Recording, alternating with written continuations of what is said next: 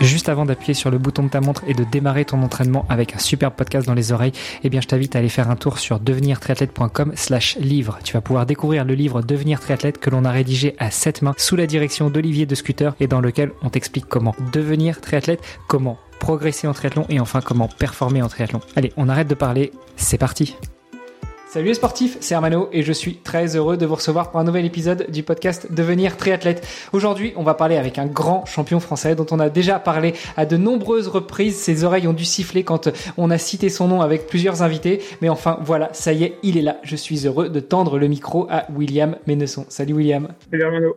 Eh bien, comme je le disais, enchanté de t'avoir. Je te l'ai déjà dit au moins trois fois en off. Je te le redis là en live. Ce que je te propose, c'est la première question que l'on pose à tous nos invités. Eh bien, c'est de te présenter donc, dis-nous tout. Qui est William Ménesson euh, Je suis un triathlète euh, professionnel euh, à mi-temps, on va dire. je suis data analyste à côté. J'ai commencé le triathlon il y a une dizaine d'années maintenant, après le baccalauréat. Au moment du baccalauréat, en fait, au lycée terminal, avec les profs de demi-fond en athlétisme. J'ai rejoint l'équipe du lycée du triathlon. donc quelqu'un qui pourrait bien. J'avais jamais fait de sport d'endurance par le passé, mais mon meilleur copain à l'époque euh, était partie des bons triathlètes au niveau UNSS régional. Et en fait, je me suis pris au jeu de courir, faire un peu de bike and run, puis des petits duathlons en UNSS, puis mon premier triathlon format super sprint. Euh, voilà. Et puis l'année d'après, j'ai fait ma première licence à Versailles Triathlon. Euh, à Dauphine à l'époque en études un cursus pour de faire un petit peu de sport à côté parce qu'on avait un petit peu de temps. Donc c'était pas mal. Et je me suis pris au jeu en fait de toujours essayer de faire un peu plus long. Donc rapidement, je suis passé sur format M, puis sur format L. En 2016, mon premier Ironman, après euh, trois ans de, sport d'endurance seulement. Et euh, j'ai toujours été, j'étais pisté au virus en fait ensuite, et je me suis entraîné de plus en plus progressivement. J'ai commencé à mieux performer, euh, d'abord sur des courses régionales puis nationales, et en fait petit à petit, j'ai dire je n'avais pas d'objectif, pas de, pas de limite, hein, jamais j'aurais pensé en faire euh, en partie de mon métier. Mais euh, voilà, ce qui me drivait, ce qui me drive toujours, c'est la progression, c'est de voir jusqu'où je peux pousser mon corps, euh, une quelle limite je peux me fixer par rapport à mes capacités qui, elles, ne bougent pas par rapport au début. Et essayer de trouver des drivers à l'entraînement pour, pour, aller le plus loin possible et me rapprocher des meilleurs. Donc ça, c'est un peu pour le point de vue la partie sportive triathlon, on va dire. Avant ça, j'ai fait beaucoup de sport, un peu tout n'importe quoi, du tennis, de l'équitation, pas mal de voiles, euh, vraiment, euh, vraiment un peu fourre-tout, plutôt que type sport de glisse. Euh, mais bon, je plafonnais un peu, donc ensuite je me suis mis au triathlon, le virus était pris, et puis j'ai pas arrêté. Et sinon, d'un point de vue professionnel, j'ai fait des études à Dauphine en management, marketing et stratégie. Après, j'ai bossé un peu en stratégie, en finance sur Paris je suis dans le sud de la France en 2019 pour rejoindre euh, ma compagne qui est femme depuis. Et, euh, et, je travaille dans la BI et j'ai changé de travail euh, l'an passé pour rejoindre Xefi, qui est une superbe entreprise euh, avec qui on partage beaucoup de valeurs, notamment de performance, de sport, de santé. Moi, j'ai déjà eu un PDG sur le podcast. Donc, donc voilà, voilà où j'en suis actuellement. Effectivement, tu parles de Xefi. On a reçu euh, Sacha Rosenthal sur le podcast euh, un peu avant euh, la deuxième édition de la IOTA. Donc, il est venu nous parler de la IOTA, mais il est aussi et surtout venu nous parler de lui. sacré profil, sacrément intéressant et, et, et, inspirant, je trouve. donc, tu, tu vois où, où, est la barre là? Elle est haute là? Non. ouais, ouais, il il est, dur à suivre. Hein. Ça, ça, va très vite avec lui. Il s'accrocher, mais c'est passionnant et super intéressant. On apprend beaucoup à ses côtés. On, reviendra euh, justement sur cette expérience euh, de la IOTA et, autres, mais euh, là, on, reste un petit peu sur toi, sur ta découverte, non pas du, du sport, mais plutôt du triathlon. Comment est-ce qu'on découvre le triathlon à quoi 17, 18 ans quand on passe le bac et, et qu'on devient triathlète pro à mi-temps Ouais, alors ça s'est fait très très progressivement chez moi parce qu'en fait, euh, quand j'ai commencé à courir, je connaissais pas le triathlon, c'était pas du tout mon objectif. Euh, je savais qu'il y avait une team de triathlon dans le lycée, donc je savais qu'il y avait natation, vélo course, mais ça s'arrêtait là. Euh, je connaissais aucun nom d'athlète, rien du tout. C'était vraiment, je partais de zéro. Et en fait, c'était plus par goût, par le défi en fait de me dire, je suis peut-être pas mauvais à ça. Jusqu'à présent, j'avais jamais pris de plaisir à l'entraînement, notre endurance. J'aimais pas courir, j'aimais pas nager à l'aise dans l'eau parce que je fais beaucoup de sport nautique, mais je, ne sais pas nager le crawl. J'étais plus à nager dans ma planche de surf quand je me faisais bouler dans les vagues. Donc c'était pas trop trop, euh, pas trop vraiment compétitif. Le vélo, j'en avais pas, à part pour aller me balader pour chercher le pain. Enfin, c'était vraiment, euh, les sports endurance, c'est pas dans ma culture, dans ma famille, c'est jamais été le cas. Euh, donc c'était, euh, partait vraiment de zéro. Mais en fait, le fait de sentir qu'en s'entraînant, j'ai progressé petit à petit, et en fait, directement, j'ai plutôt pas trop mal marché sur des formats euh, très très courts du lycée. Euh, chose, il n'y a, pas de densité, il n'y a pas de niveau. Enfin, c'était euh, c'est lycée quoi. Mais euh, en fait, je me suis pris au jeu de voir que j'étais pas trop mauvais et je me suis dit bah, jusqu'où je peux aller, est-ce que je peux rattraper les meilleurs ou pas? Et euh, donc j'étais un peu en dilettante pendant 2-3 ans avec mes études en école de commerce. Et en fait, je suis parti en échange Erasmus en Angleterre, à Oxford. Là-bas, le sport a une grande place à côté des études. C'est pas comme en France où on nous demande souvent de choisir. Là-bas, c'est ils les deux de fond. Et en fait, ça m'a permis aussi moi de pratiquer l'anglais, de me sociabiliser un peu en rejoignant ces clubs de sport. Et donc c'est là vraiment j'ai commencé à m'entraîner régulièrement. C'était en l'automne 2014. Et après, je suis rentré en France et à partir de là, j'ai jamais vraiment décroché. Euh, c'était pas des semaines folles, hein, c'était 13-14 heures à l'époque. J'avais encore les stages en à temps plein, les études, le, le master, etc. Donc c'était un peu compliqué de tout jongler. Puis j'ai pas un passif de sportif, donc je pouvais pas tenir faire des semaines à 25 heures dès le début, c'était impossible. Donc euh, j'essayais de jongler un petit peu, de prendre du plaisir, progresser sur mes courses, mais voilà, j'apprenais en même temps par moi-même, parce que j'ai jamais eu de coach j'en voulais pas, j'en veux toujours pas. Euh, C'était un peu ce, ce, driver de, découvrir en permanence euh, comment accéder à la progression et faire mieux avec pas forcément plus, parce que j'ai pas forcément plus y consacrer. Et, euh, mais petit à petit, les résultats sont venus, et la régularité et le temps, parce que c'est un peu ce qui fait succès en, en sport d'endurance quand même, c'est faut, faut être patient et consacrer du temps et s'investir régulièrement. Donc, fait que les résultats ont suivi petit à petit, et j'ai commencé à gagner quelques courses. Et, euh, jusqu'à encore 2020, je, je travaillais à temps plein à côté du triathlon et la question s'est jamais vraiment posée jusqu'à ce moment-là de me dire est-ce que je vais faire plus de sport que le boulot? Et le boulot en un, le sport c'est cool à côté. Et puis après, j'ai réussi, grâce à des employeurs euh, que je remercie, euh, de concilier les deux en parallèle. Euh, voilà, c'est vraiment très progressivement. C'était pas du tout décidé au début. Et euh, je sais pas où ça mènera par la suite, mais pour l'instant, c'est un équilibre qui me correspond plutôt bien d'avoir les deux quand tu dis avoir les deux côte à côte, tu es vraiment euh, à mi-temps sur euh, sur ton travail, c'est-à-dire euh, en France c'est c'est 35 heures donc euh, enfin 40 39 avec les RTT etc. mais est-ce que en gros tu fais tu fais 20 heures de boulot et, et le reste c'est de l'entraînement euh, et des compétitions ou est-ce que c'est plus euh, un, un, temps partiel plus qu'un vrai mi-temps? Euh, non, non, non, c'est vraiment mi-temps. Hein. Mon contrat de travail, c'est mi-temps. Après, j'ai l'avantage. Par le passé, c'était vraiment mi-temps. Et quand j'ai travaillé à Monaco, par le passé, à Nice, et je travaillais à Monaco avant pendant la partie où j'étais mi-temps, c'était euh, Covid et post-Covid, jusqu'à fin 2022. Euh, là, j'avais vraiment, je fallait au bureau tous les jours, donc euh, il n'y avait pas de télétravail, c'est pas trop dans la culture à Monaco. Donc, euh, j'avais le à une demi-journée ou deux seulement de télétravail. Le reste, c'était au bureau, donc j'avais vraiment mes 20, c'était 40 heures là-bas, c'était pas 35. Donc, j'avais vraiment mes 20, 25 heures à faire. Je me en 25 heures à l'époque à Monaco, euh, à faire de travail. Et le reste du temps, je m'entraînais. Donc, pas forcément plus qu'avant. J'avais juste, je m'entraînais juste un peu mieux parce que forcément, j'arrivais à mieux caler mes séances euh, et, et, à récupérer un petit peu mieux. En termes de volume, j'ai pas d'un coup passé, je peux passer de 20 heures à 30 heures. Et euh, mon volume bouger d'une heure ou deux sur la moyenne de l'année, mais quasiment rien. Euh, là, chez Xefi, j'ai l'avantage de pouvoir d'être sur une fonction support. Je fais de la business intelligence. Donc, je peux être en, en télétravail tout le temps. Le, les bureaux sont à Lyon. Moi, je suis à, je à Nice. Et après, l'avantage, c'est que c'est assez flexible. C'est-à-dire que je peux bouger un peu mes créneaux horaires euh, comme je veux, quand je veux. Je travaille que sur des projets euh, au long terme. Donc, j'ai pas trop cette contrainte au quotidien de devoir être connecté à 8 heures. Si je suis pas à 8 heures, c'est grave.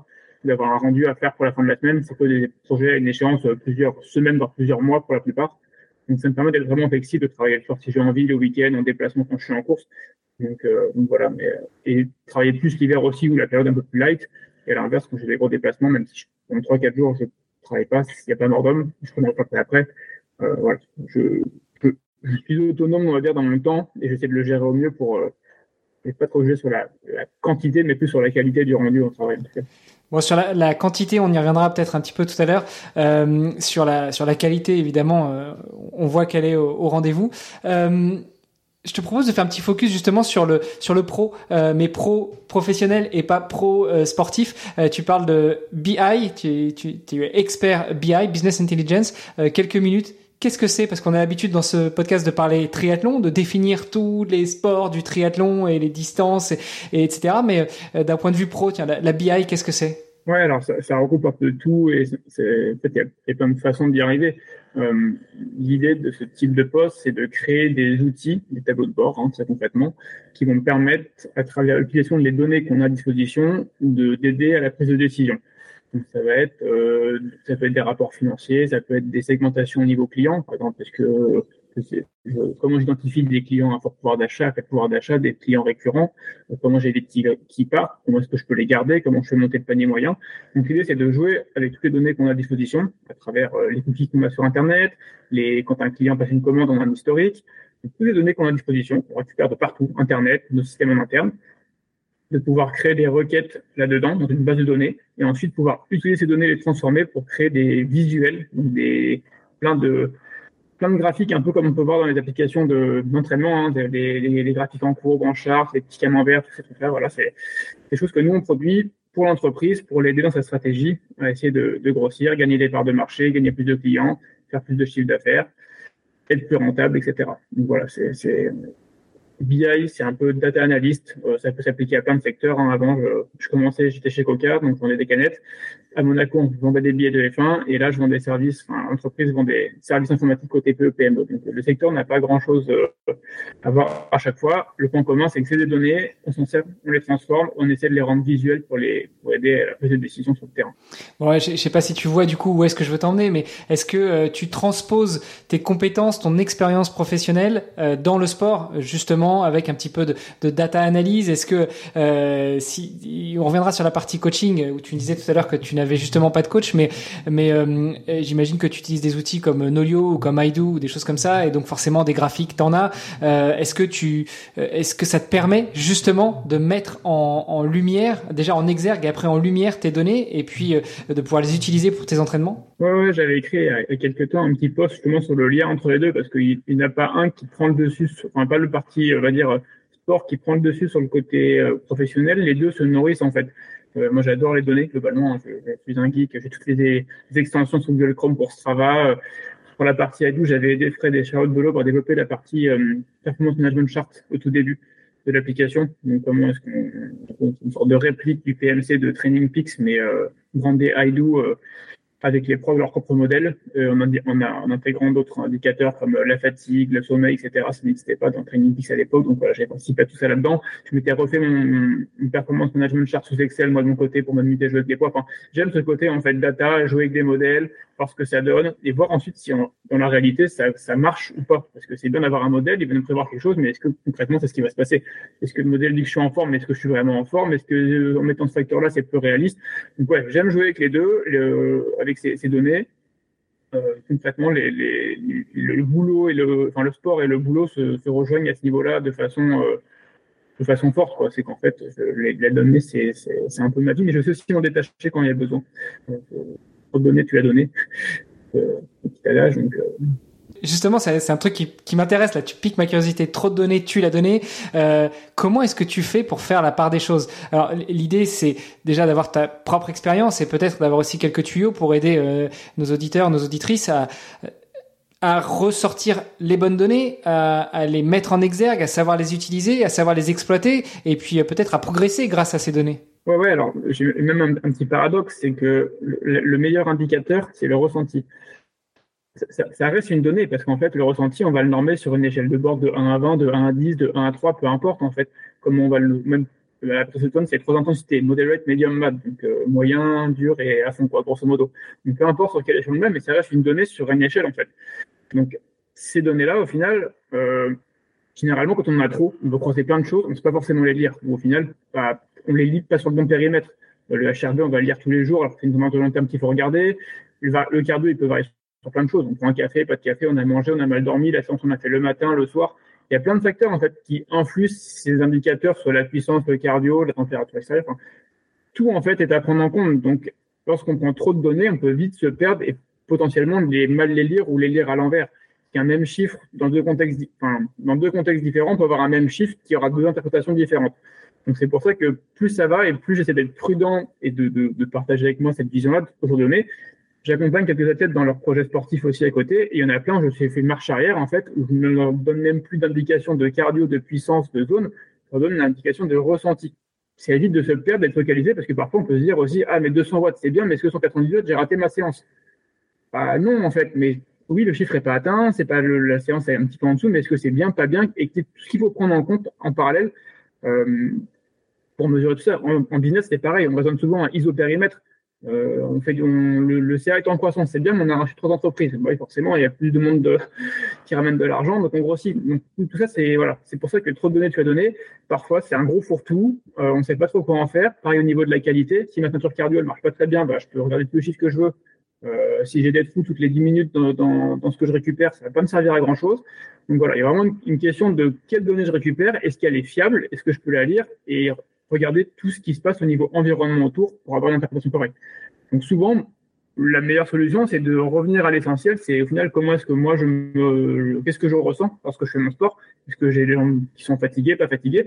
Et avec le temps, on apprend à se connaître. Donc en fait, on a notre propre barème interne de ressenti même pas forcément sur une échelle. Ça permet de se dire, je suis en forme, pas en forme, ils sont fatigués. Et souvent, c'est le meilleur indicateur euh, de, performance, on va dire, ou de prédiction de performance. C'est sympa d'entendre un, data analyst euh, te dire ça, justement. La meilleure des données, la meilleure analyse des données, c'est finalement euh, ton ressenti perso. C'est un peu comme si tu demandais à un chef d'entreprise en début d'année, bon alors, tu la sens comment l'année, là? Ouais, pas mal, pas mal. Ouais. oui, mais pourquoi? le pas mal. parallèle, le petit parallèle, et j'en parle souvent avec, avec Sacha Rosenthal, il y a pas mal de points entre sportif de haut niveau et, on va dire bon manager, bon chef d'entreprise. Euh, il fait souvent l'opposition entre l'expert le, et l'amateur euh, dans l'entreprise. Donc un, très bon collaborateur qui va être investi, des bonnes pratiques, etc. Et pareil au niveau sport, entre l'amateur et le pro, qu'est-ce qui fait la différence? Et en fait, euh, je sais plus ce que je voulais dire, je perds mon fil.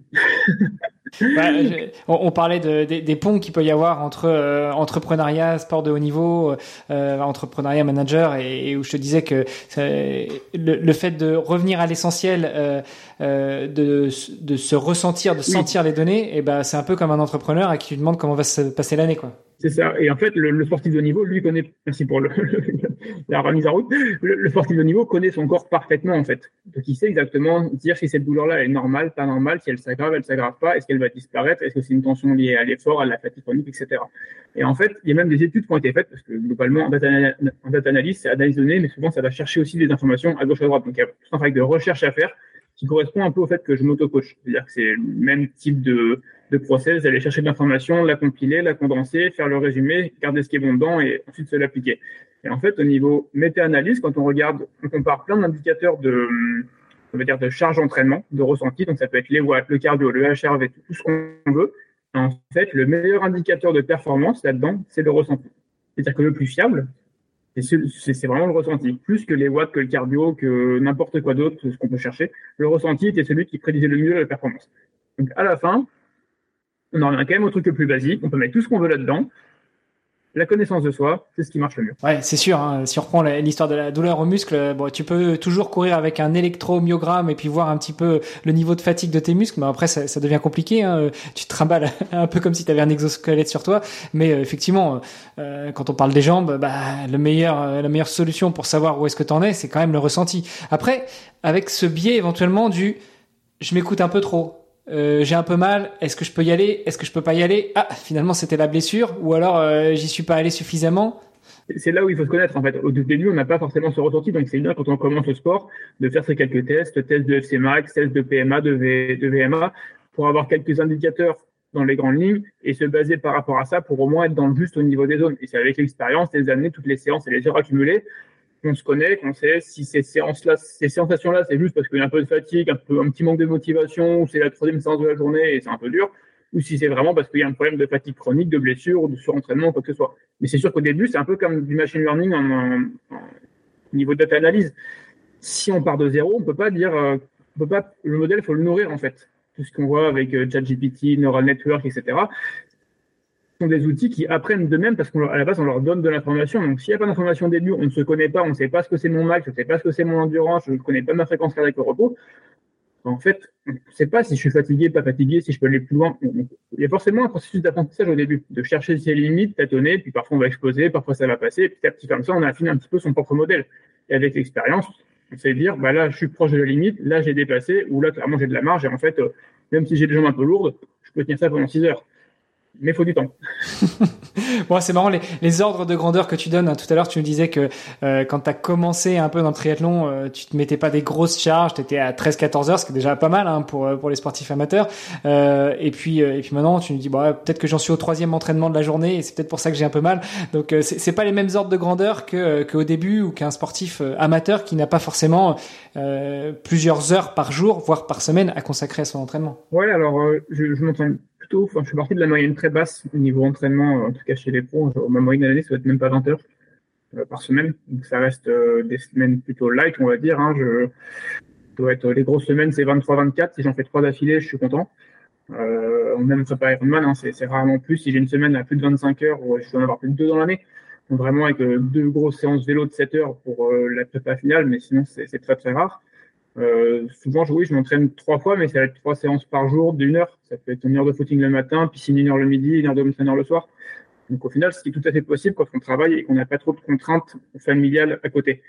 Euh, c'est plutôt ça à côté. Hein. C'est pas le temps de travail, les 40 heures par semaine permettent de faire 20 heures de sport à côté. C'est tout l'à côté qui est compliqué à gérer. C'est la vie sociale, c'est la vie de famille, les enfants, euh, trouver trouver un équilibre en fait tous ces niveaux-là, parce qu'en soit bosser 40 heures et faire 20 heures de sport par semaine, ça fait 60 heures par semaine. Ça va, il reste du temps à côté. Mais il y a du temps de trajet aussi à gérer. Donc, l'idée, c'est d'optimiser tout ça, en fait. Moi, à l'époque, j'avais beaucoup de vélo taf pour aller à Monaco. Donc, ça me faisait 10 euh, séances, 10 sorties vélo par semaine. Euh, certes, 40 minutes. Parfois, ça allonge un peu le soir, mais c'est du temps de gagner. Parfois, j'ai en courant aussi, ça fait 15 bornes.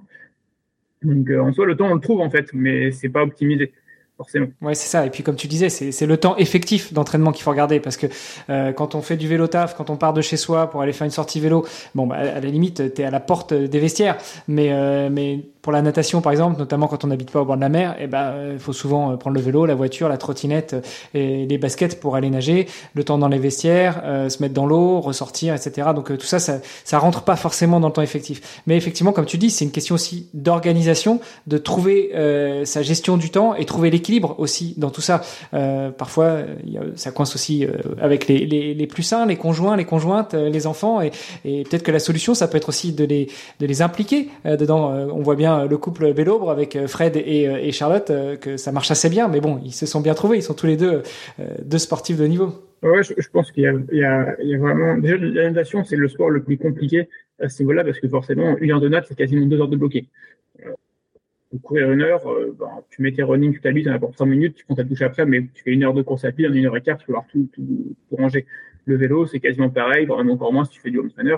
Euh, tu es en place, tu te changes, tu comptes ta douche, c'est fini. Natation, il faut y aller, se doucher, on est dépendant des créneaux piscine. Selon là où on habite, ça peut être très très compliqué parce que parfois les créneaux c'est deux heures par jour, euh, puis c'est bondé, c'est fini. Donc euh, c'est vraiment un frein aussi à progresser natation, c'est cette disponibilité pour aller nager et le, on va dire le cadre de pratique. À Paris, nager en public, c'est impossible. Et sinon, il faut nager avec un club, donc c'est 6 heures le matin ou 21 heures le soir. Donc euh, tout ça, c'est compliqué aussi parce qu'il faut oublier que la principale clé de la perte durable, c'est le sommeil. Euh, c'est très bien de se lever tous les matins à 6 heures, mais si c'est pour être solaire au bout de trois semaines, ça sert pas à grand chose. Donc, il faut pouvoir récupérer, assimiler tout ça, gérer tout le stress qui est aussi lié au travail et la vie quotidienne, enfin, les aléas du quotidien, les factures, les impayés, les, je sais pas, les fuites d'eau, n'importe quoi. Euh, tout ce stress-là, c'est pas du stress bénéfique, il est bien là, il vient impacter l'entraînement et globalement la fatigue chronique aussi sur le long terme. Donc, euh, on peut pas juste l'isoler et dire c'est pas du sport, donc c'est pas grave et je peux quand même m'entraîner dur tous les jours. Euh, surtout pas.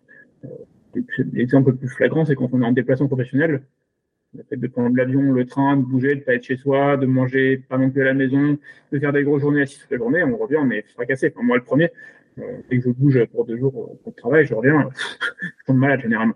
Tellement mon corps il est lessivé. Alors pourtant, je fais 20 heures de sport par semaine. on pourrait se dire que je serais un petit peu résistant, mais non. En fait, c'est un autre stress qui est différent, que le corps ne gère pas de la même façon et qui, qui, qui impacte globalement euh, de façon euh, assez notable la, la performance et l'entraînement. Ouais, puis il y a, y a peut-être aussi euh, l'histoire des routines. Je sais pas si tu fonctionnes beaucoup aux routines, mais c'est vrai que quand tu t'installes dans un certain cycle de routine avec euh, l'entraînement le matin, le boulot, le repas, l'entraînement l'après-midi, et on retourne au boulot, ou alors on fait la sieste et puis on retourne à l'entraînement le soir. Enfin, tout ça, c'est des routines aussi qui s'installent auxquelles ton corps finalement s'habitue. et puis après, quand tu, bah, tu le dis, hein, tu pars en déplacement professionnel, c'est les fêtes, on va tous se retrouver chez papy, mamie chez les dans la famille et tout ça, ça rompt un peu cette routine et je pense que ça n'aide pas non plus à la partie déjà charge mentale, mais aussi équilibre au niveau corporel et au niveau défense immunitaire, non? Ouais, ouais. Moi, je pense que la routine c'est quelque chose de très bien, notamment en termes de, on sait à quoi on s'attend pour la semaine d'après, quand on sait que lundi, c'est, lundi midi, c'est piscine, lundi soir, c'est vélo, mardi, nanana,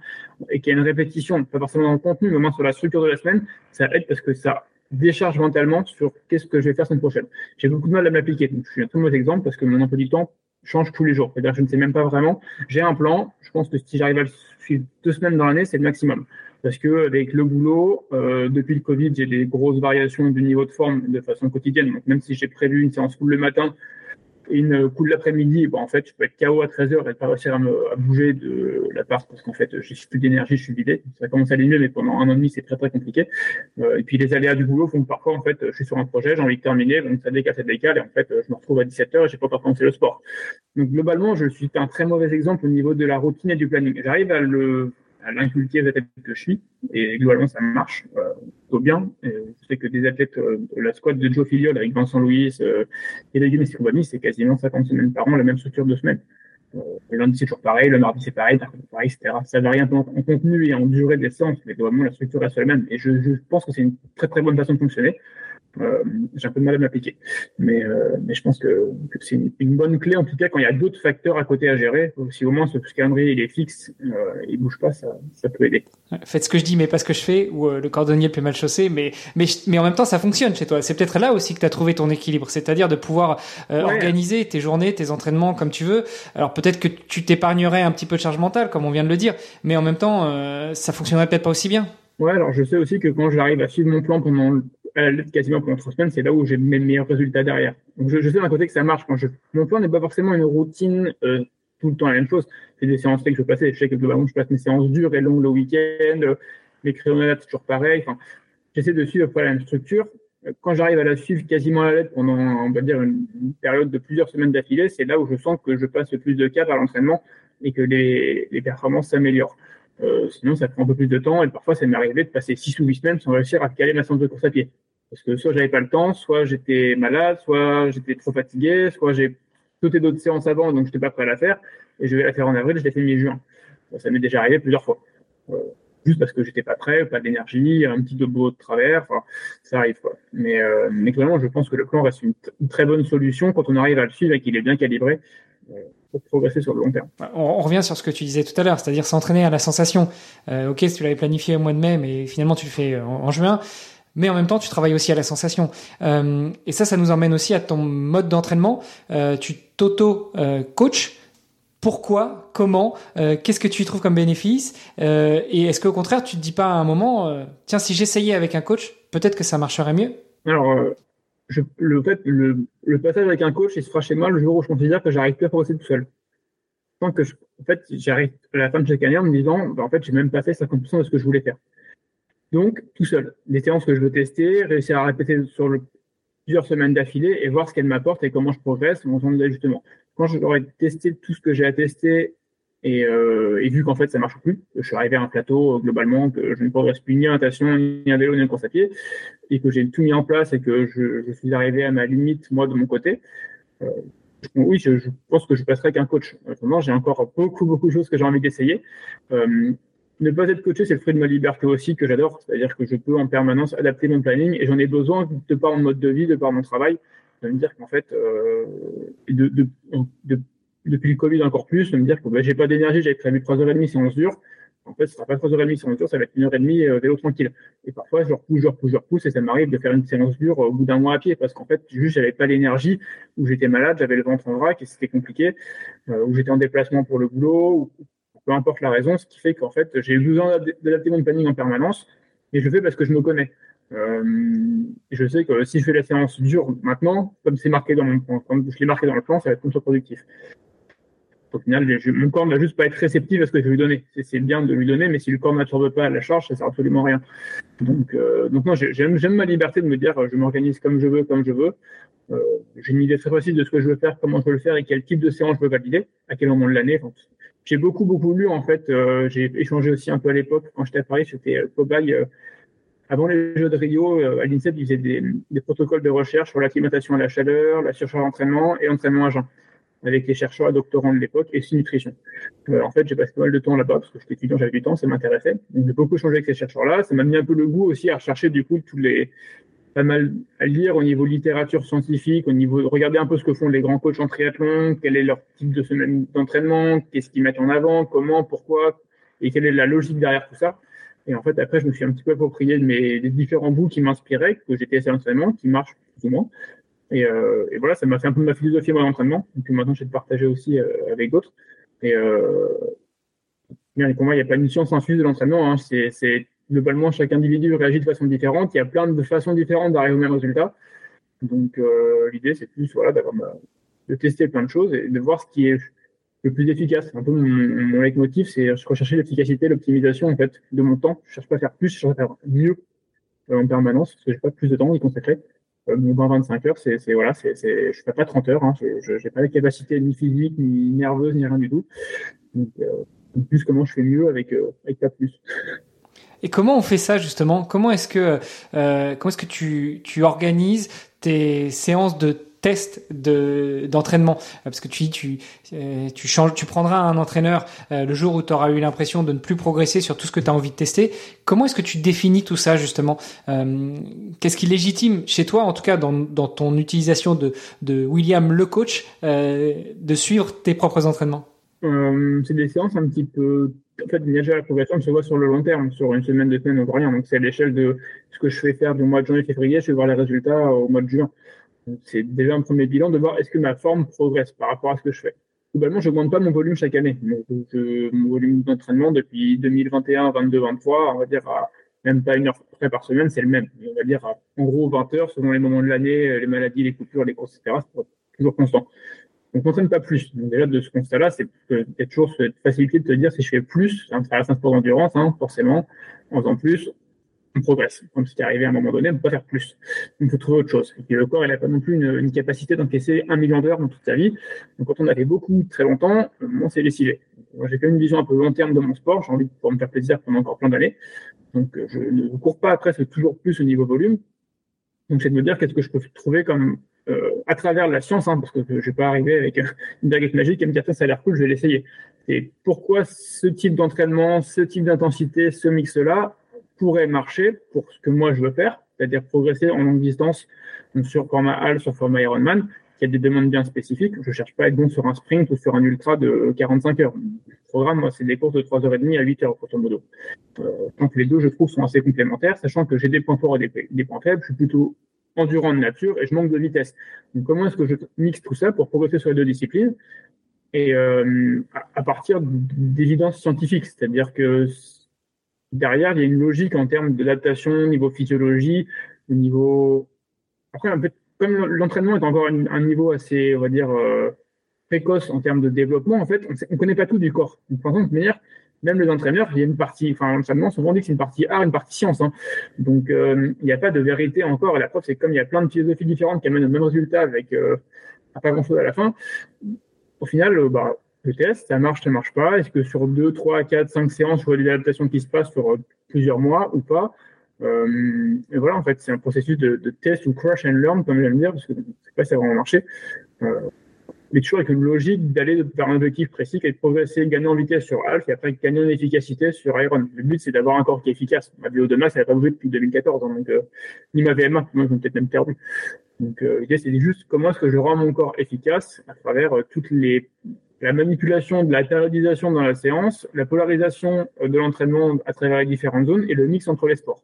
En gros, c'est à peu près ça. Ce qu'on a, et éventuellement jouer sur l'alimentation euh, pendant et à côté des séances, si on veut pousser encore, pour optimiser tout ça. Alors périodisation, on voit bien ce que c'est. Polarisation, tu nous fais un petit euh, petite review rapide euh, pour celles et ceux qui connaissent pas. Ouais, c'est la distribution entre les zones d'entraînement, entre l'endurance, on va dire. Il y a plein de, plein de façons de l'avoir encore. Il y a des modèles à trois zones d'entraînement.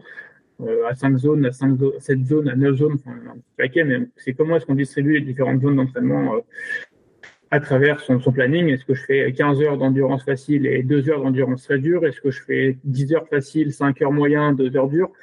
Et ça, du coup, ça vient se jouer dans les séances. Ça peut être des blocs de 10, 15 minutes, des 30, 30. Enfin, voilà. C'est comment est-ce qu'on mixe les différentes intensités à l'entraînement il y a différentes approches là-dessus. Parfois, c'est beaucoup de très lent ou du très rapide. Parfois, c'est du très lent avec beaucoup de moyens et très peu de très rapide. L'approche plutôt pyramidale, celle-là. Et la polarisation extrême, c'est vraiment soit du très lent, soit du très rapide. Donc, on peut jouer sur tout ça à différents moments de l'année pour créer différentes adaptations. Et encore une fois, après, il y a différentes approches sur comment est-ce qu'on construit son année en termes de volume, d'intensité, selon les contraintes qu'on a, en termes de temps, de météo, tout ça, faut le prendre en compte. C'est pas pareil quand on est pro, qu'on va passer six mois à Lanzarote ou qu'on habite euh, en Breton, même si j'adore les Bretons, ou la Normandie, parce que je connais bien la Normandie, je vais pouvoir passer un petit peu de temps où il pleut, il fait pas très beau et l'hiver est un peu euh, difficile, on va dire. Donc tout ça, c'est à prendre en compte aussi pour, euh, pour gérer sa progression. Alors ça, c'est sur la partie euh, organisation, on va dire de la logistique de l'entraînement. Tu disais tout à l'heure que quand tu as commencé, euh, tu savais pas très bien courir. Enfin, c'est toi qui le dis, hein, je te cite. La natation, c'est pareil, c'est un sport ultra technique. Comment est-ce que tu fais pour apprendre, pour progresser et pour performer dans chacune de ces disciplines, en sachant que euh, la natation c'est quand même la partie la plus technique, euh, même si c'est pas la plus chronophage dans la distribution sur une sur une épreuve. Euh, la course à pied, il y a aussi quelques basiques à apprendre, à connaître. le vélo, on, pourrait croire que c'est le plus simple, mais il suffit pas juste de pédaler. Il y a aussi pas mal de techniques. Comment est-ce que tu fais pour progresser dans chacun des sports euh, sans être accompagné? Ou peut-être que justement tu es, accompagné plus sur la partie geste technique, apprentissage, mais pas sur la partie logistique, distribution des entraînements? Ouais, non, j'ai tout, tout appris pour moi-même. Euh, alors j'ai, une mécanique d'apprentissage qui, qui a toujours été un même. J'apprends en regardant des vidéos. Euh, tous les sports que j'ai fait à l'époque, soit le volleyball, la planche à voile, le surf, le ski, en fait, j'ai, le ski de fond, peu importe quoi, en fait, j'ai une mémoire très visuelle et j'arrive à reproduire le mouvement. C'est un schéma qui marche chez moi. Euh, et là, c'est à travers la lecture, à travers euh, le mimétisme, peu importe. Moi, je vois et je, j'essaie de reproduire. C'est pas parfait parce que forcément, il y a toujours une différence entre ce qu'on fait et ce qu'on pense faire on pense être bien aligné alors qu'en fait on fait des ciseaux avec les jambes, le bras est complètement croisé, la tête elle est en l'air alors qu'on pensait être euh, comme une torpille. Donc il y a toujours une différence. Donc ça c'est à coupler ensuite avec un feedback qui l'analyse vidéo, euh, de se dire ok je pense avoir fait ça, mais en fait je ressemble à ça. Et ensuite on essaie de corriger. Donc, en plus on peut continuer à ce niveau-là. Au niveau natation en tout cas pour le, le, on va dire avoir les grandes lignes au début. J'ai passé beaucoup de temps à travailler les éducatifs. Beaucoup, beaucoup, beaucoup, beaucoup de temps. Euh, je suis pas nageur, c'est-à-dire que si on me met dans l'eau allongé, mes pieds coulent. Donc je, je, je tombe à la verticale, je ne sais pas faire la planche. donc, euh, voilà, je, je pars pas avec des qualités de nageur, mais en travaillant sur pas mal la technique, en essayant de réduire les freins, l'avancement, ressentir un peu ce qui se passe, que c'est pas un sport qui marche comme les autres. C'est pas plus on plus pousse fort, plus ça va vite. Euh, au contraire, il y a plus on se crispe, plus on coule. Euh, donc voilà, c'est beaucoup de temps, beaucoup de frustration aussi parce que c'est un sport qui est ingrat. Dès qu'on arrête, dès qu'on n'est pas nageur, on arrête après, on repart à zéro. Donc c'est nager souvent, pas forcément très dur au début, mais juste devenir euh, aquatique, on va dire, euh, pour avoir un corps qui est aligné, réduire les freins à l'avancement, réussir à prendre de l'eau. Donc ça, c'est un peu tout ce qui s'est fait sur le, on va dire sur, qui a pris du temps. Euh, je suis pas un bon nageur. Je, hein, je, me débrouille en triathlon, mais quand on compare à des c'est nul, hein, faut être honnête. Euh, j'ai nagé un petit peu en club avec Monaco, euh, avec la SM Natation, euh, Michel Pou, qui a un groupe de natation d'eau libre. On est Lara Gonjon, Lisa Pou, enfin des, nageuses qui, brillent au des podiums en 10 km et 25 km. Je ne suis pas, hein, objectivement. Mais surtout, il y, a, des enfants qui ont 13-14 ans qui me, qui me dérouillaient complètement. Donc, euh, toutes les distances. Donc, je ne suis pas un bon nageur, mais j'essaie de, de, de, faire avec ce que j'ai, de continuer de progresser. C'est très, et en plus, il y, a un il y a une problématique qui est qu'on ne traduit pas forcément les progrès en piscine en eau libre. Et avoir, on peut très bien nager en piscine et après ne pas traduire ça en eau libre. D'ailleurs, moi, j'ai même euh, observé un mécanisme inverse, c'est que quand je nage bien en course en eau libre, je nage mal en piscine. Et généralement, plus la saison de triathlon avance, donc plus le passe de temps en combinaison en olive, et moi je nage bien en piscine, parce qu'en fait la technique est un peu différente, on s'est adapté aux conditions, euh, aux vagues, la cadence est différente, la façon de nager, enfin tout se, dérègle un peu par rapport, euh, se on va dire plutôt, par rapport aux conditions d'eau libre qui sont un peu différentes. Donc euh, c'est natation, c'est encore un gras, je continue de progresser. Il y a des séances dures à passer parce qu'il faut forcément aussi travailler le côté physio, d'envoyer du glycogène dans les bras, d'avoir de l'endurance, etc. Mais sans la technique au départ, peut nager aussi bien qu'on veut, on va pas progresser. Donc, euh, et le problème, c'est que c'est pas une histoire de, de, juste faire le geste, faut ressentir ce qui se passe. Donc, c'est un processus qui est un petit peu différent et assez compliqué. Euh, il y a des moments pendant un an et demi, j'ai pas, pas progressé en fait. J'essaie différentes choses, je stagnais, mais voilà. Euh, et puis souvent, on corrige un défaut, a un autre qui apparaît. Donc, et on se rend pas compte de chaque impact que ça peut avoir, un centimètre de la tête, un centimètre au niveau des bras. Enfin, c'est super complexe en fait, et c'est ça que je trouve aussi passionnant, c'est qu'en fait, c'est un, peu un puissant fond au niveau de la progression. Il y aura toujours à aller chercher pour essayer de se rapprocher des, des bons nageurs, des vrais nageurs, ceux qui ont appris tôt. Moi, j'ai appris très tard, donc je, je suis content du niveau que j'ai actuellement, même si je m'en satisfais pas pleinement, mais je considère que c'est déjà j'ai rattrapé pas mal de retard et je continue de progresser, un petit peu seulement. Euh, je sais que maintenant, mon palier, je suis efficace, je peux tenir quasiment aussi vite mon alpha que mon aéron. Une 15, il est régulier. Par contre, je sais que techniquement, j'ai pas ce qu'il faut pour nager moins de une 10 facilement relâché. Euh, j'ai un plafond de verre un petit peu pour l'instant, donc voilà, c'est des clés à chercher, à trouver, en jouant avec le matériel. Peut-être que je vais repasser par un coach un petit peu euh, pour essayer d'avoir un ou deux feedbacks en me disant, bah, peut-être qu'en travaillant cet axe-là, cet axe-là, on peut essayer de progresser. Et après, moi, je me débrouille dans mon coin. Parce que je ne vais pas être tout le temps avec les clubs, c'est compliqué. J'ai pas les moyens de le faire d'un point de logistique. Donc, je retourne une fois que j'ai une clé ou deux de me dire travaille ta position de ta tête, travaille ton bras, travaille ton pouls, ton machin. Hop, j'ai mes éducatifs, je sais ce que je dois, sur, ce sur quoi je vais me concentrer, et je retourne au charbon de mon côté. Et puis, dans 3-4 mois, je retournerai à le voir, un petit feedback, une vidéo, ok, je ressemble à ça, je pense ressembler à ça, je corrige ça, et on essaie de voir si ça marche. Euh, et encore une fois, les chronos piscines ne sont pas forcément révélateurs de la natation triathlon. Je me fais exploser par beaucoup de monde en piscine et pourtant je m'en sors pas trop mal en triathlon. C'est un peu comme la course à pied en triathlon. Il y a beaucoup de coureurs pour beaucoup plus que moi sur un board ou en semi et pourtant en, tri, je, je, m'en sors pas trop mal. Donc, euh, c'est assez complexe. Pour la partie course à pied, j'ai, on va dire, j'ai appris tard à courir, mais j'ai, je pense quand même quelques facilités euh, à courir euh, naturellement. Euh, mais j'ai pas de force. Et ça, c'était surtout au début du vélo. Je ne pouvais pas mener de braquet, je, je devais mouliner, je tenais même pas les... Mon premier chemin de France, c'était chez les jeunes. J'ai fini 96e sur 98, je crois. Et j'ai lâché les roues du dernier groupe. Donc, je n'arrivais pas à les suivre. Donc, je, pars de loin hein, à vélo. Et pourtant, c'est devenu ça qui me force. Mais à travers le travail et trouver les bons mécanismes pour moi compenser mes points faibles, ça prend du temps. Il faut être patient surtout. Alors, on sent quand même effectivement le, pardon, euh, le, le, background euh, scientifique, euh, data, recherche de la, de la performance par l'analyse poussée, par l'empirique, etc. Et c'est super intéressant. tu parlais de, de natation, de notation que je que je, je traduirais par sensoriel. On avait eu sur le, le podcast Pierre Tortereau qui travaille beaucoup là-dessus. donc voilà, si tu veux prendre un, un coach, même à distance, parce qu'il travaille à distance, tu, regarde du côté de chez, chez Pierre Tortereau. Ouais, ouais, je, je, je connais ce nom. bah écoute, vas-y, pousse, pousse, pousse la porte. Euh, Dis-lui que tu viens de notre part, ça lui fera plaisir. Et, et sur la partie euh, progression justement, parce que même si c'est beaucoup d'itérations, euh, que c'est sur le long terme, etc.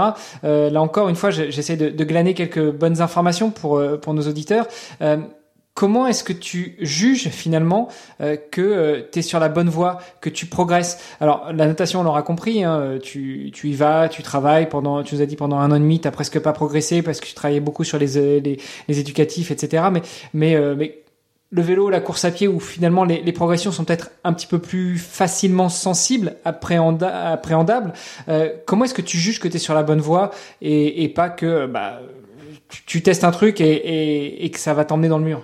Alors, c'est là où peut-être que les données pour moi sont, intéressantes, puisque le ressenti du, du quotidien, c'est de pouvoir coupler, par exemple, à vélo, le cardio et la puissance. Euh, j'ai commencé vraiment à progresser en vélo parce que j'ai eu un 14 de puissance. À l'époque, je ne connaissais pas très bien parce que je l'ai eu, je crois, en 2015 ou 2016, donc j'étais encore tout jeune dans le sport. Donc c'était un super bon indicateur pour moi de me dire comment je suis mes séances et, et de pouvoir suivre sur le moyen, on va dire moyen terme, on parle de quelques semaines, quelques mois, de voir comment mon corps s'adapte à l'entraînement. Est-ce que ces séances dures font que j'arrive à mieux les passer Et en couplant ça avec mon cardio, l'idée c'est d'être plus efficace pour une même intensité. Donc si mon cœur est à 150 euh, pulses et que je peux pousser 300 watts en deux semaines et que dans un mois je pousse 150 watts, j'ai gagné 50 watts pour la même énergie coûtée à mon corps. Donc c'est en croisant ces deux intensités-là, ou la vitesse versus les pulses en course à pied, qui permet de voir si on avance dans la bonne direction.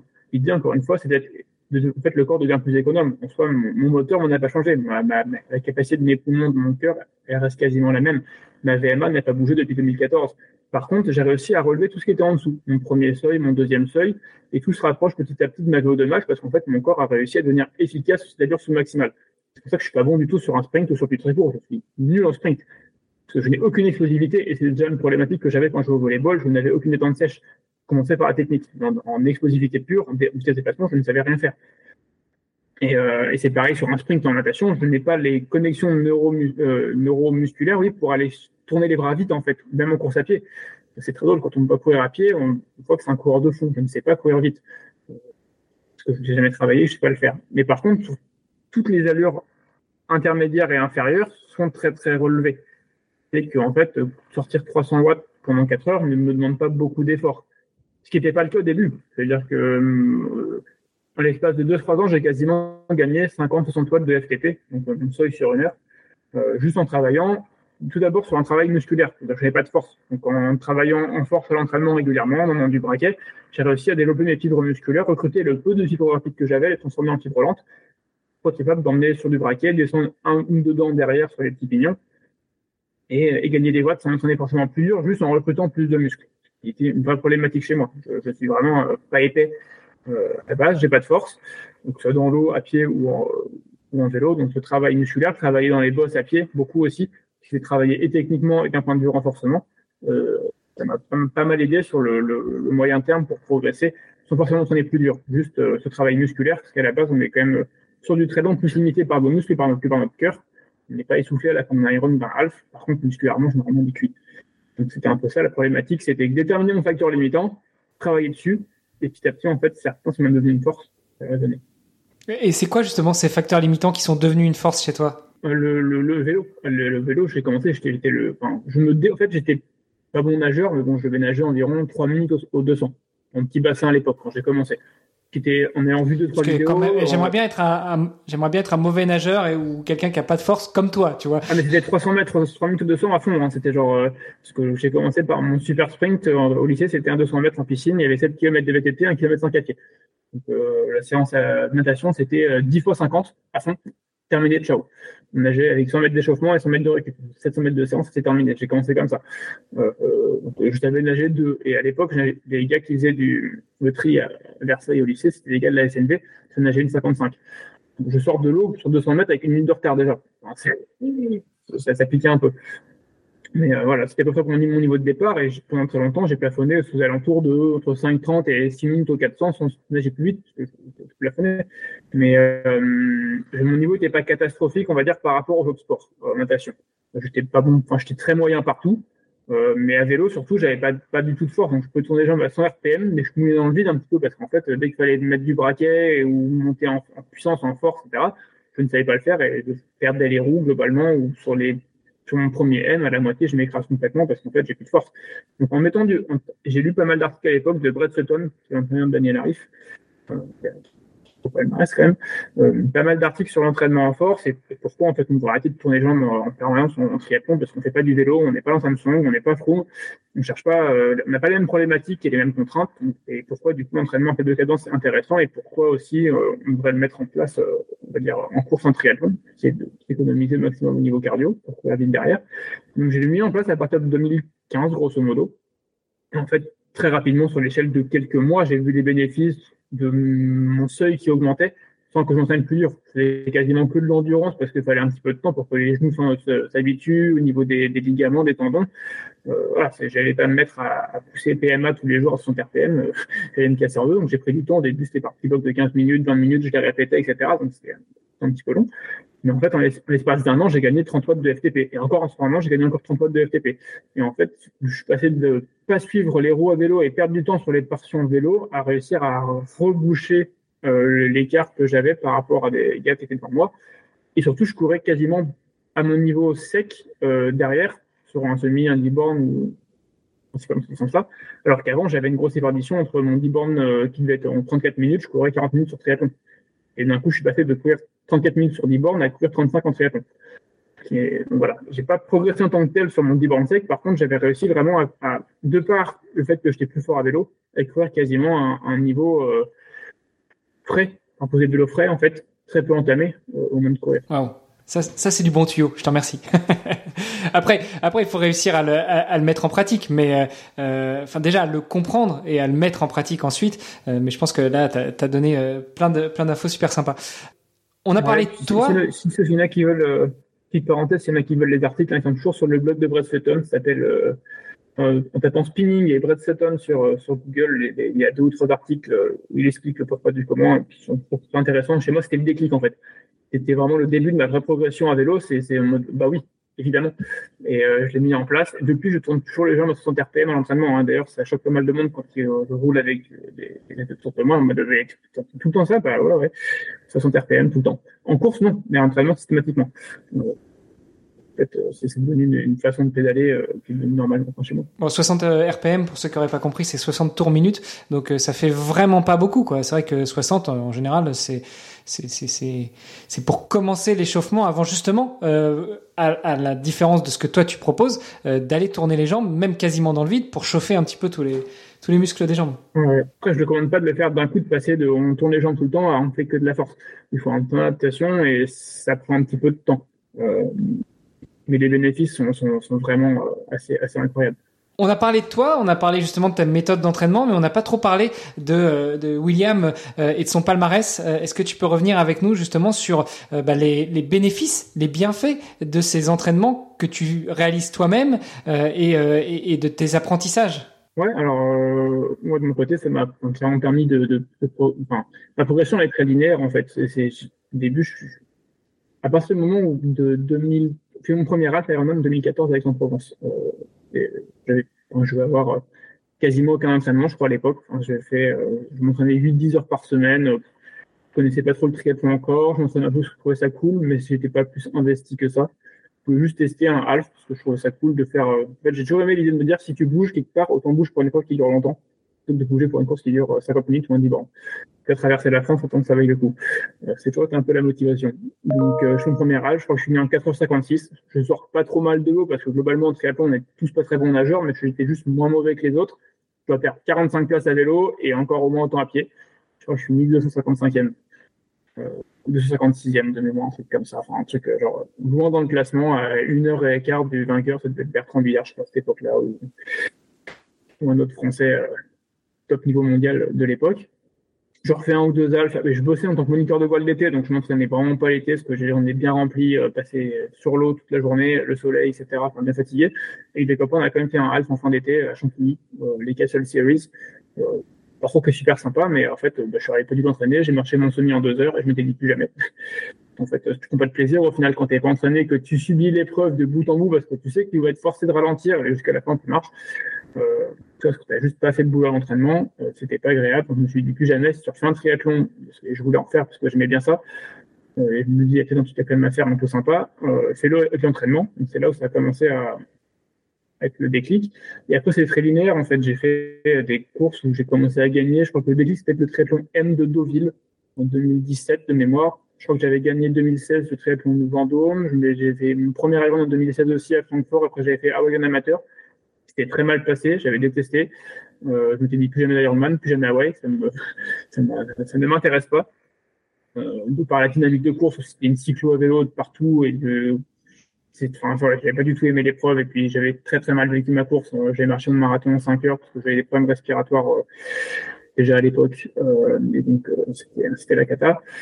Et, après, du coup, je me suis concentré sur le format Alf et M un peu, pas mal de petits M régionaux, région parisienne, en Normandie, des formats Alf une Beauville, un podium une année, une seconde place ensuite, l'année d'après je gagne. Et petit à petit, comme ça, en fait, j'ai fait ma, ma, ma, petite place, on va dire, sur des formats alpes régionaux. Hein. On comprend bien, c'est pas des courses professionnelles, il n'y a pas une densité incroyable. Il y avait toujours un ou deux bons athlètes. Je me souviens à l'époque, il y avait souvent Arnaud Guillou qui était là, que ce soit pour le triathlon euh, Côte d'Émeraude à Dinard ou à, Deauville, ce genre de course. En 2019, ça a été un peu l'année du déclic en fait. C'est l'année qui correspond en fait que j'ai déménagé du sud de Paris vers le sud de la France, où j'avais plus de temps pour m'entraîner. Pour être quand même assez objectif sur les conditions du sud de la France à Nice par rapport à Paris. Mais ça, qu'en termes de rythme de travail, à Paris, tu pars à 19h, on te dit qu'est-ce que tu as pris ton après-midi, à Nice, à 18h, on est parti. Donc forcément, c'est un peu, un peu différent. Il y avait quand même plus de temps pour m'entraîner, la météo était plus clémente, le boulot était à 200 mètres de la piscine. Euh, je pouvais courir le midi, je pouvais y aller en vélo le matin, courir. Enfin, c'était des conditions, on va dire, qui étaient quand même assez agréables. Donc, le déclic a commencé à se faire là, sur cette année-là. Je gagnais à Aubernais, je gagne euh, le Salagou, le M et le S. Après, je gagnais à Deauville. C'était n'importe quoi l'Alpe d'Huez. Euh, je sais pas si j'étais malade, fatigué ou mal géré l'arrivée à altitude. Enfin, bref, j'étais crampé au bout d'une demi-heure de vélo. J'avais pas commencé de ton école. Donc c'était une seule journée, je bâche à l'arrivée et après euh, un, petit coup de pouce de ma femme qui me dit bon, pourquoi tu n'irais pas en brun? On en avait parlé avant en mode soit si je fais une super course à l'Alpe d'Huez, soit je fais une catastrophe, je vais en brun. C'était un peu ça. Pour me réconcilier avec un Ironman, parce que j'avais refait l'Autriche en 2018, c'était mal passé de nouveau. Euh, donc je m'étais dit, euh, voilà, on verra. Et en fait, comme je bâche à l'Alpe d'Huez euh, sur une journée catastrophique, le lendemain, je me dis, bah, allez, on va aller en brun, on va faire une prépa en deux semaines on verra bien ce qui se passe. Euh, contre toute attente, ça se passe très bien. Enfin, très bien. J'avais quand même une bonne caisse parce que l'Alpe d'Huez, le long est quand même très long. Euh, on part quand même pour 4 heures de vélo, dans le meilleur des cas. Euh, ça se rapproche assez, enfin, c'est assez proche en fait en termes de prépa d'Ironman au final parce que le, le j'ai quand même pas mal de bonnes sorties vélo de 3 à 4 heures et demie on va dire sur le mois de juillet avant l'Alpe. Donc euh, de ce côté-là, j'avais une caisse quand même correcte. À pied, il manquait des bornes forcément parce que déjà, j'avais pas le temps à l'époque de faire des sorties longues. Et donc, globalement, ma sortie de la c'était une heure et quart avant l'Alpe. Hein. Euh, donc j'ai refait deux séances, je crois, de deux heures, euh, dont une où je l'ai doublé sur la journée, euh, une heure le matin, une heure et demie le soir, un truc comme ça, euh, avant Brun. Une sortie de 7 heures juste pour voir qu'en fait, je pouvais faire 7 heures de sport dans la journée sans finir en train de mourir. Et vraiment, c'était ça la préparation pour un brin. Quoi. Donc, euh, et juste faire un 4 bornes en piscine parce que je nageais le midi en 50 minutes chrono. J'avais 50 minutes le midi pour nager. Donc je nageais en moyenne 3 bornes, 3 bornes 5 max quand vraiment j'envoyais du... un, 8 x 400 avec 15 secondes de récup et voilà. Donc j'ai quand même nagé une fois 4 bornes pour me dire est-ce que je peux nager un Ironman sans avoir les bras en croix à la fin? Et en gros, ça s'est fait comme ça pour brin. Et la journée s'est plutôt bien passée dans l'ensemble. En fait, j'ai suivi mon point pareil, data analyse. Du coup, j'avais fait mon plan de course avant, j'avais tout étudié avant. les gars de l'époque, c'était Bichtica et Del Toral. Je savais combien de watts ils mettaient, sur quelle portion, quel temps ça voulait dire. Donc en fait, je savais à peu près combien moi je vais mettre partout pour être dans le coup à vélo et ça me semblait cohérent entre eux, leur chrono et moi ce que j'étais capable de faire. Donc j'ai juste suivi mon plan et en fait à un moment donné, je trouvais que l'allure était trop basse par rapport au temps de passage habituel de ces gars-là qui étaient derrière parce qu'ils nagent un peu moins bien. Donc en fait, j'ai suivi mon plan et je fais que creuser l'écart et après le marathon, ça s'est plutôt pas trop mal passé. Je pense quand t'es en bas, ça se passe plutôt bien. tu es sur un petit nuage. Donc, euh, je pensais me faire rattraper ou avoir un gros coup de, de, moins bien. Après, c'était le premier Iron où j'ai vraiment réussi à faire une course quasi complète de bout en bout avec la forme de l'époque, c'est-à-dire que j'avais pas la caisse à pied, clairement, un gros marathon. Puis c'était avant les carbones. En plus, n'étant pas un coureur avec beaucoup de pieds, j'étais beaucoup ma, ma foulée. Donc, euh, j'étais crampé à la fin et tout. Donc, tout n'était pas parfait, mais c'était quand même une très bonne journée, on va pas se mentir le départ la victoire. Je gagne ensuite au Grand Touman. Je fais deuxième à Royan. Enfin, je fais une bonne fin de saison 2019. Et après, Covid, c'était compliqué. Euh, 2020, il s'est rien passé quasiment. Et 2021, j'ai eu du bon et du moins bon.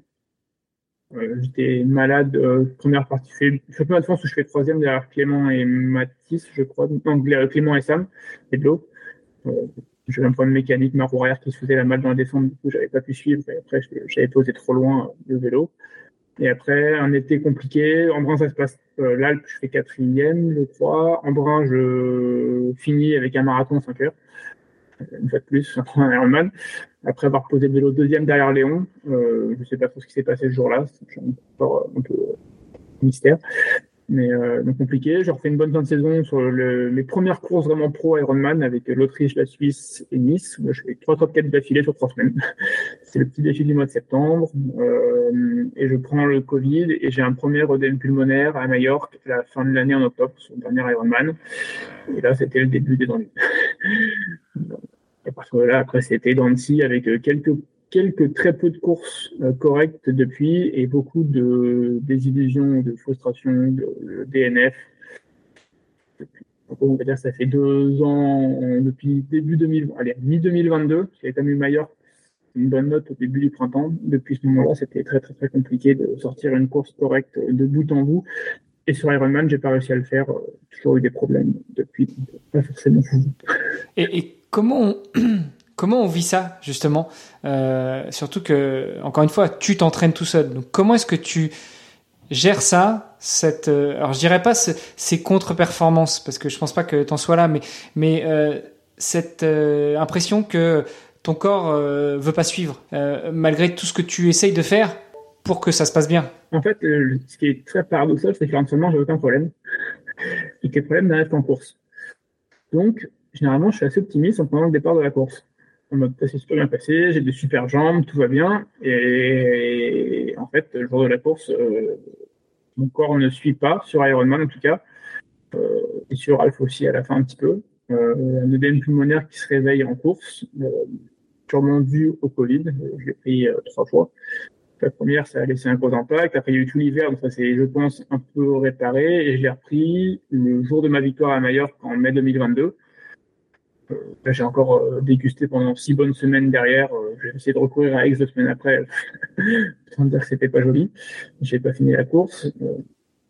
Et ça m'a, je pense, beaucoup euh, impacté les voies respiratoires euh, et les poumons. Je suis toujours euh, au stade de comprendre ce qui est-ce qu'il y a vraiment un problème dans les poumons ou est-ce que c'est juste une cause mécanique en course, l'OPI, le veine pulmonaire d'immersion, quelque chose qui arrive, qui, qui, est très connu dans le, dans le sport d'immersion, beaucoup plus chez les apnéistes globalement. C'est un problème de pression dans le corps euh, qui remonte, euh, le sang remonte euh, de façon trop forte au niveau des poumons, qui crée une surpression qui casse les capillaires.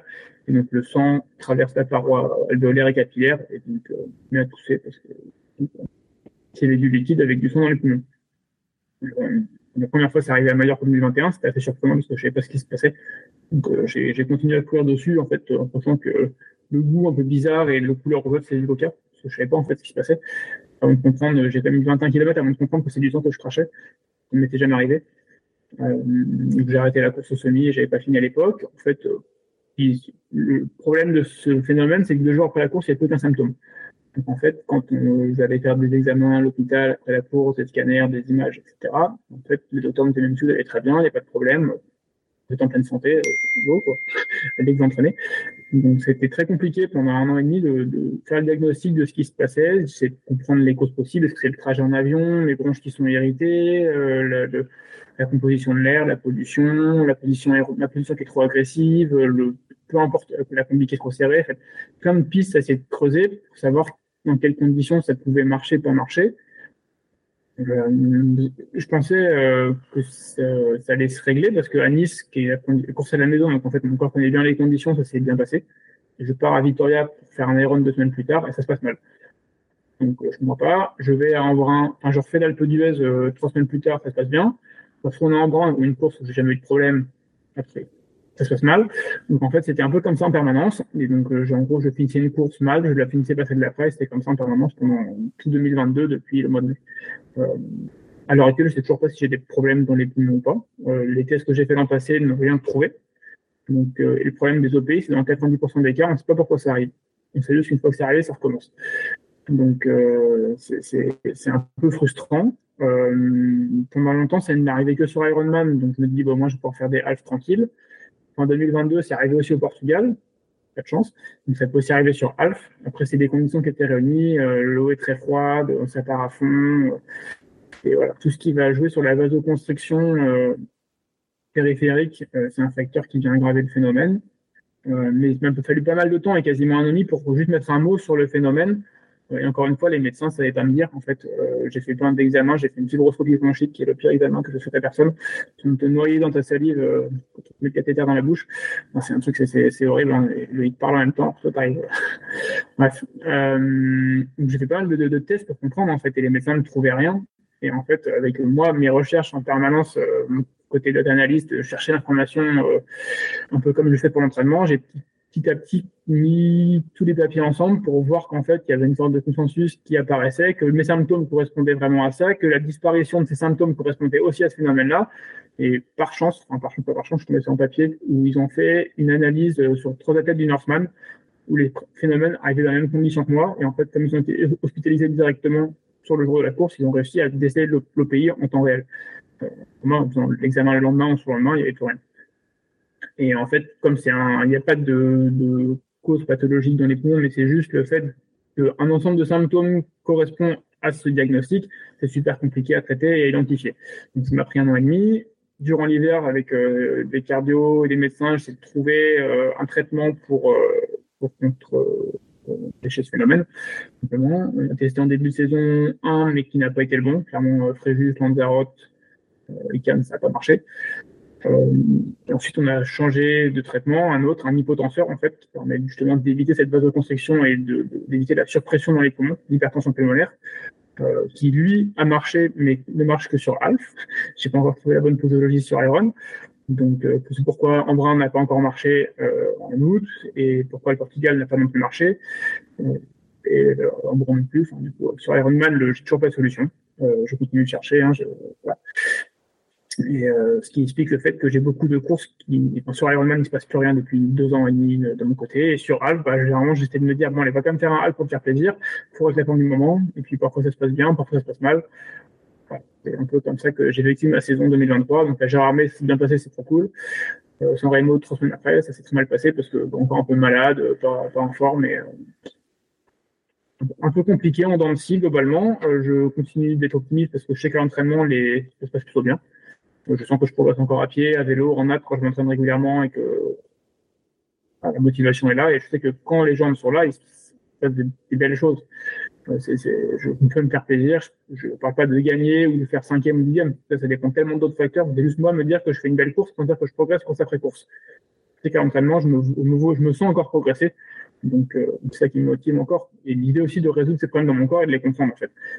Pas une ligne pour l'instant. C'est un peu ça que j'essaie de résoudre de dire ok qu'est-ce que je peux faire pour juste aligner les planètes et courir sans souci euh, sans mettre ma santé en danger?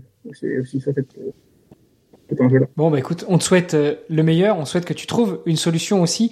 Euh, tu parles d'apnéiste euh, pour les OPI et comme tu es à Nice, bah, si jamais tu sais qu'il y a Arthur Guérin-Boéry qui est un, grand plongeur et qui est, qui est, à Nice. Bon, là en ce moment, il se balade un petit peu dans les dans les cercles arctiques, mais et antarctiques, mais mais il y a, y a peut-être des relations à trouver aussi avec l'apnée, comme tu dis. Ouais, j'avais fait pas mal de tests à Sainte-Anne, à Toulon, euh, l'hôpital militaire, où ils ont une section de plongeurs des mineurs. Donc en fait, là-bas, ils remontent des gars qui font des OPI tous les jours. Donc, euh, et pour eux, c'est un phénomène de pression normale en fait. Donc, quand je leur que je fais un OPI, euh, oui, bah, comme plein de mecs que je récupère tous les jours. Donc en soi, pour eux, c'est même pas problématique, ça arrive à tout le monde. C'est juste qu'on sait pas, c'est encore encore un peu en vide. On sait pas trop pourquoi ça arrive. On sait savoir comment c'est qu'on s'est arrivé. Connaît les symptômes, etc. On sait le voir, mais euh, ils n'ont pas d'explication. Il n'y a pas de, a pas de traitement en fait parce que dans mon corps il n'y a pas de problème a priori. Donc c'est juste que dans certaines conditions, c'est réuni pour que ça pète. Euh.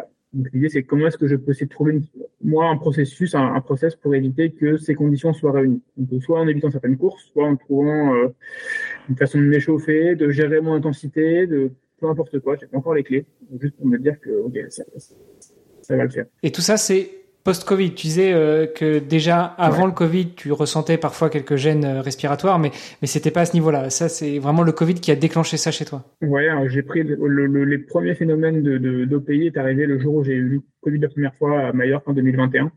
Euh, je pense que je l'ai eu bien comme il faut parce que pendant trois semaines après, j'ai coupé plus de sport et j'avais du mal à respirer encore au niveau des bronches en feu, à tousser comme pas possible. Donc c'était très très, c'était assez violent. Et euh, après, je l'ai repris après à Majorque euh, une deuxième fois. Cette fois-ci, c'était après la course, c'était mieux terminé. Et, euh, et je l'ai repris après une troisième fois et encore de façon plus légère. Je pense que ça, a pas dû aider. Mais après, c'est difficile d'avoir, de vraiment savoir comment ça se passe, parce que chacun réagit différemment. Il y a beaucoup de sportifs qui ont des grosses complications respiratoires après le Covid. Mais n'ayant pas fait d'examen avant, je sais pas en fait, est-ce qu'il y avait déjà un problème sous-jacent, est-ce que le Covid a juste accéléré le truc ou pas, j'en ai aucune idée en fait. C'est, au on ne le saura jamais. C'est pas, pas une question que je me pose vraiment. Je sais que maintenant c'est là et j'essaie juste d'avancer, de voir comment je peux, gérer ça pour la suite. Quoi. On en revient à ce que tu disais tout à l'heure, c'est-à-dire quantifier c'est bien, euh, mais, mais euh, quand on a zéro donnée, euh, il faut effectivement savoir sur, sur base de quoi tu quantifies. Et comme tu n'avais pas quantifié ces éventuels problèmes respiratoires avant, tout simplement parce que bah, soit t'en avais pas, soit il s'était pas encore manifesté, tu peux pas savoir si c'est quelque chose que tu avais avant. Quoi. Ouais, c'est ça. Et puis même quand je fais mes, images médicales, en fait, euh, j'avais fait un, scanner thoracique pour euh, voir si j'avais pas un problème dans les poumons. Euh, quand j'ai refait un deuxième OPI, donc la Victoria Gastez en juillet 2022, je me suis dit, pas du coup, c'est pas, pas eu qu'une fois, donc on va, on va, c'était quand même six mois après le premier, donc moi, je qu'il n'y aurait pas de second épisode à ce moment-là. Il y a un deuxième, on me dit j'ai quand même faire des examens pour voir s'il n'y a pas un truc. Et en fait, j'ai fait un scanner thoracique. Et après, j'ai passé les images. Donc, certains médecins ont vu une légère dilatation d'une artère euh, bronchique à droite, mais j'ai repassé les images à deux autres médecins, un qui n'a rien vu et un qui a vu autre chose à un autre endroit. En fait, comment est-ce qu'on peut avancer dans ces conditions-là quoi? Et je fais des images, on verra encore autre chose. Et en fait, c'est aussi c'est toute la complexité, c'est que selon le médecin, selon la technique d'image médicale, selon la qualité de la prise d'image, on arrive à des diagnostics complètement différents. Et euh, c'est pour ça que je tourne un peu en rond aussi. Et quand on m'a dit bah, vous savez rien, monsieur, euh, je sais même pas en fait. Donc là, je barre cet hiver pour essayer de refaire des tests, reconfirmer avec d'autres médecins, euh, peut-être une expertise un peu plus pointue sur le sujet, pour essayer de voir si, si on peut pas, enfin, si on peut vraiment éliminer le fait que je n'ai rien dans les poumons de pathologique ou pas, parce qu'en fait, j'en suis même pas sûr aujourd'hui, quoi. Ouais. Je sais juste que quand les conditions sont réunies, ça pète. C'est tout ce que je sais. T'as as pensé à demander à l'IA, euh, que ce soit ChatGPT, euh, Bard euh, ou autre, parce que parfois il y a, y a, des trucs qui ressortent. bon, là, là on sort du sujet. Fait, hein, non, je pense avoir. J'ai pris un peu plus de temps que ChatGPT pour compiler les infos, mais je pense avoir fait. J'ai fait mon ChatGPT en slow motion pendant deux ans. Donc j'ai quelques centaines de pages sur le sujet dans mon ordinateur. Et j'ai échangé avec une personne, on va dire, hautement qualifiée sur le sujet aussi en France. Euh, globalement, dans 90% des cas, la cause est inexpliquée. Donc, en fait, je sais, je, je, tombe malheureusement dans ce cas de 90% de on ne sait pas pourquoi ça arrive. Et ce qui se passe généralement dans les, c'est un sujet qui est pas très joyeux, mais sur les morts en triathlon, dans la partie natation, on dit un noyé sur la partie, etc. Non, on ne donne pas la cause du décès, mais souvent ça cause d'un manière d'immersion. La seule différence, déjà, on le sait plus tard quand on a accès aux trucs d'autopsie et sur les forums américains de triathlon, beaucoup plus euh, vocaux sur ces sujets-là. Et surtout que moi, en fait, ça m'arrive que sur le vélo. Donc, je n'ai pas de symptomatisation, donc je suis dans un cas où, en fait, ça arrive avec un effet un peu, euh, dire, euh, différé, dans les cas où bah, l'intensité varie. En fait, le, cas qui marche bien chez moi, c'est si le triathlon, c'est natation, qu'une montée et on court en haut. C'est le cas qui marche bien chez moi. Dès lors qu'il y a une descente, c'est terminé. Donc, euh, c'est là où c'est problématique. Et c'est un peu le, même cas de scénario pour les gars du Northman qui commencent par 40 km de montée. Pendant 40 km, ça allait bien. Puis les trois cas, ils ont eu le problème, arrivent au sommet on s'est basculé. C'est comme l'intensité diminue, le, sang remonte dans les poumons, il y a moins dans les jambes parce qu'on pédalement forcément en descente. Et c'est là où ça crée une surpression dans les poumons, hypertension pulmonaire, et c'est là où ça explose. Et encore une fois, il y a plein de personnes qui ça arrive dans l'eau. Et c'est là où ça peut être euh, compliqué, grave, voire, voire mortel dans certains cas, euh, les pires et sans forcément avoir de pathologie ou de problème avant. Ça arrive sur des sujets entraînés, jeunes, dynamiques, euh, qui font des, des triathlons euh, de façon demi-intensive. Bon, bah écoute, euh, on, croise les doigts pour que ça ne t'arrive plus jamais et surtout pas en natation, s'il te plaît. Le plus jamais, j'y crois pas trop. Le pas natation, je crois que ça, ça va. Le, schéma est assez répété chez moi. Je, sais, je sais déjà, je sais le prédire, je sais le voir quand ça arrive, parce que c'est une suite de symptômes en fait. Je sais dans l'ordre, je me déroule dans un quart d'heure, là c'est bon, c'est cuit faut quand même m'accrocher un peu et essayer de voir. Mais je sais globalement euh, déceler très bien. Enfin, je sais dire un quart d'heure avant sur le vélo si je vais me mettre à cracher du son ou pas. C'est euh, vraiment un schéma qui se répète. Euh, des maux de tête, l'équilibre dur, euh, oppression thoracique, euh, le, le cardio qui s'envole pour les watts qui descendent et, et un quart d'heure. C'est du, mucus, c'est un peu rougeâtre en fait. C'est pas, pas peur en tant que tel. C'est juste que de mucus qui s'accumule dans les bronches et il y a un peu de sang qui remonte là-dedans. Et, euh, tant que l'effort continue, ça ne s'arrête pas. Il faut juste arrêter l'effort et puis le lendemain, le soir je pousse un peu, le lendemain il n'y a plus de traces. Donc, euh, ça non plus, euh, Bon, bah voilà, chères auditrices, chers auditeurs, si ça vous est déjà arrivé, euh, consultez et puis euh, ressortez l'épisode euh, de, de, cette interview avec William auprès de votre médecin. Peut-être que ça lui donnera des pistes pour aller regarder. Et surtout, consultez, ouais. consultez, consultez. Qui n'hésite pas à me poser des questions. Hein, sur, sur, je, j'ai déjà répondu à quelques-uns sur, le, sur les réseaux à ce sujet-là. Il y a un traitement qui, qui marche plutôt pas mal. Hein, c'est un hypotenseur à prendre le matin de la course qui empêche la survenue de l'événement. Euh, qui a l'air de plutôt bien marcher. C'est pas forcément une science exacte, hein, mais en tout cas, ça, moi sur Axe, c'est 100% de réussite pour l'instant. Sur Iron, c'est pas encore trop ça, mais c'est plutôt positif quand même. Donc, il y a des pistes. Super. Bah écoute, merci pour ce retour d'expérience, euh, pour toutes ces infos.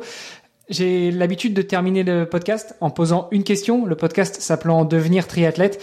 Euh, William, comment est-ce qu'à ton avis, on peut devenir triathlète? En se lançant, tout simplement. Euh, pour la petite histoire, ma, ma maman, qui n'est pas du tout branchée sport d'endurance, s'est mise au triathlon à l'âge de 59 ans, Donc, euh, pas de sport, pas de course à pied, pas de vélo, pas de natation, et elle s'y est mise en passé au triathlon de ce qu'on a découvert. Donc, il n'y a pas d'âge, en fait. Il faut juste prendre du plaisir à être dehors. C'est un sport nature, c'est un sport en nature, donc c'est génial. Natation, ça peut être un frein, mais il y a l'occasion de nager, éventuellement en lac, en mer l'été, un peu en piscine de temps en temps, juste pour gérer la respiration, c'est pas forcément quelque chose euh, j'aurais des victoires en cas sur le triathlon, il faut juste être à l'aise dans l'eau, on parle pas de nager de compétitive. Et après, aimer être dehors, bouger, faire du vélo, faire du courir. En fait, c'est un sport où il faut juste aimer bouger. Au final, il n'y a, a, pas de. C'est, je trouve, une belle conclusion. Euh, et puis tout à l'heure, tu as invité à plusieurs reprises nos auditeurs à venir te poser des questions. Où est-ce que ça se passe si on veut te suivre ou bah, t'interpeller, te poser des questions, avoir des précisions, que ce soit sur l'OPI, mais aussi peut-être sur la préparation, sur les sensations corporelles, sur bien ressentir justement son entraînement. donc bref, où est-ce que ça se passe? Ouais, il y, a, plusieurs façons de le faire. Sur Strava, je partage tous mes entraînements euh, de façon exhaustive. Il faut pas hésiter à me poser des questions dessus.